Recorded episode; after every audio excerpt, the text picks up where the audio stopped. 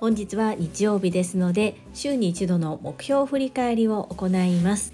この配信はボイシーパーソナリティを目指すジュリが家事育児仕事を通じての気づき工夫体験談をお届けしています。さて皆様いかがお過ごしでしょうか？本題に入る前に一つお知らせをさせてください。こちらのチャンネルでは個人スポンサーさんを募集しております。ご自身の PR、どなたかの応援、何かの広告宣伝などにお使いいただけます。お申し込みサイトは概要欄に掲載のある URL よりお願いいたします。どうぞよろしくお願い申し上げます。そんなこんなで本日のテーマ、週に一度の目標振り返りです。YouTube 講演家鴨頭義人さんの調べによりますと念頭に立てた目標を達成する方が19%未達成の方が37%トータル56%ということで44%の方は忘れてしまっている。これではもったいない。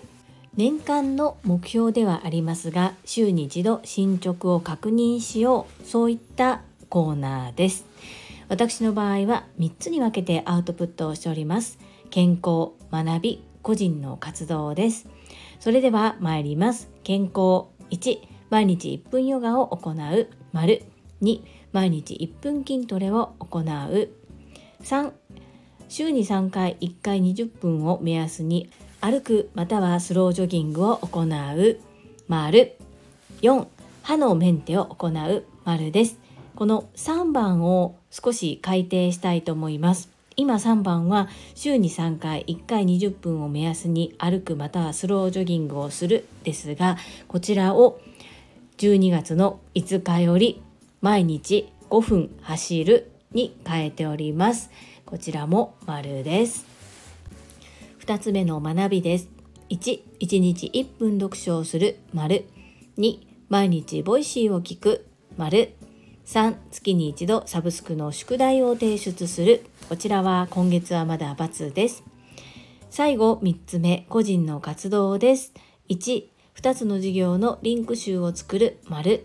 2名刺を作り直す。丸。3パワーポイントの作り方を学ぶ×。4来年の確定申告に向けて月に一度データの整理を行う×。5片付けのオンライン講座を作る。6デコ巻き寿司のラグジュアリー戦略を行う×。7インボイスの申請を行う。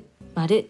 8音声コンテンツ有料販売を行う。丸です。個人の活動については×が多いんですけれども前向きな×として受け止めております。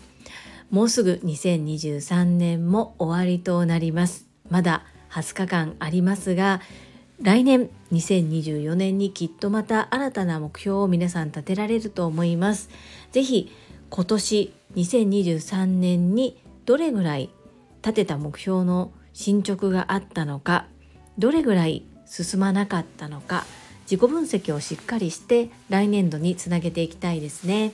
ぜひ皆様もご自身のノートや手帳に振り返ってみてください。どこにも特に書くところがないよという方はこちらのコメント欄をご活用いただいても大丈夫です。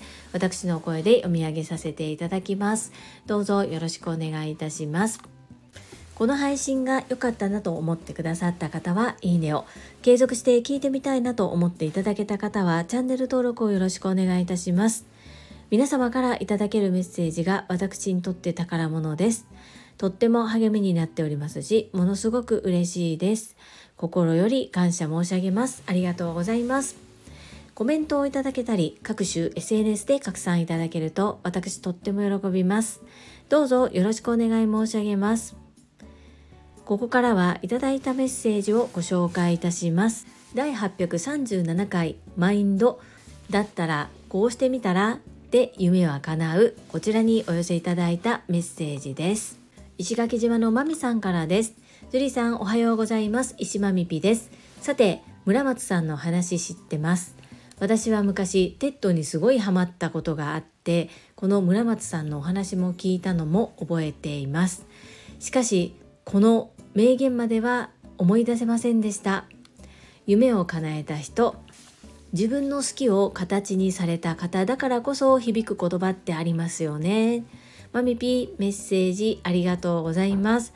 そうなんですね。マミピは昔 TED にハマっていたことがあったんですね。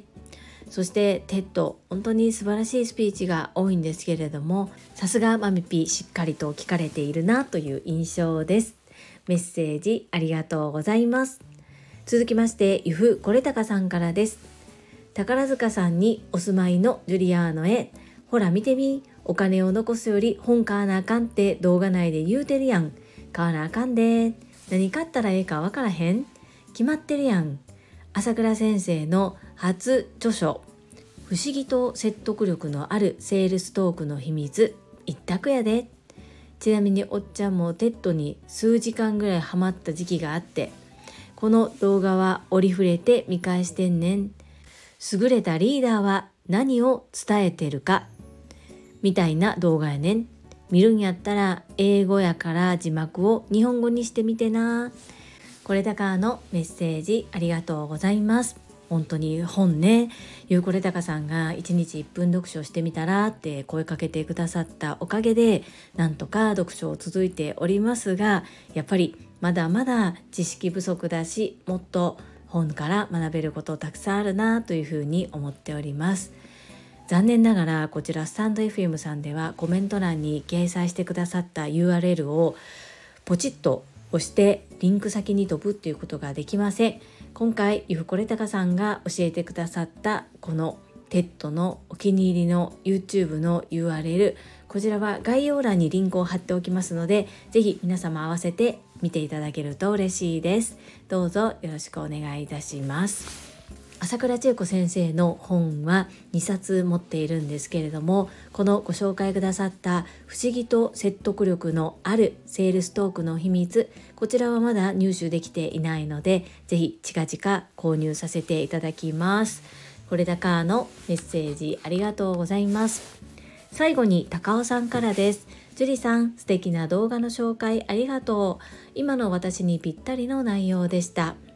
この動画にも出会うべくして出会ったということだね。ぶっつけ本番の人生、そりゃあ失敗するもの。だからとりあえずやってみます。はい、高尾さんメッセージありがとうございます。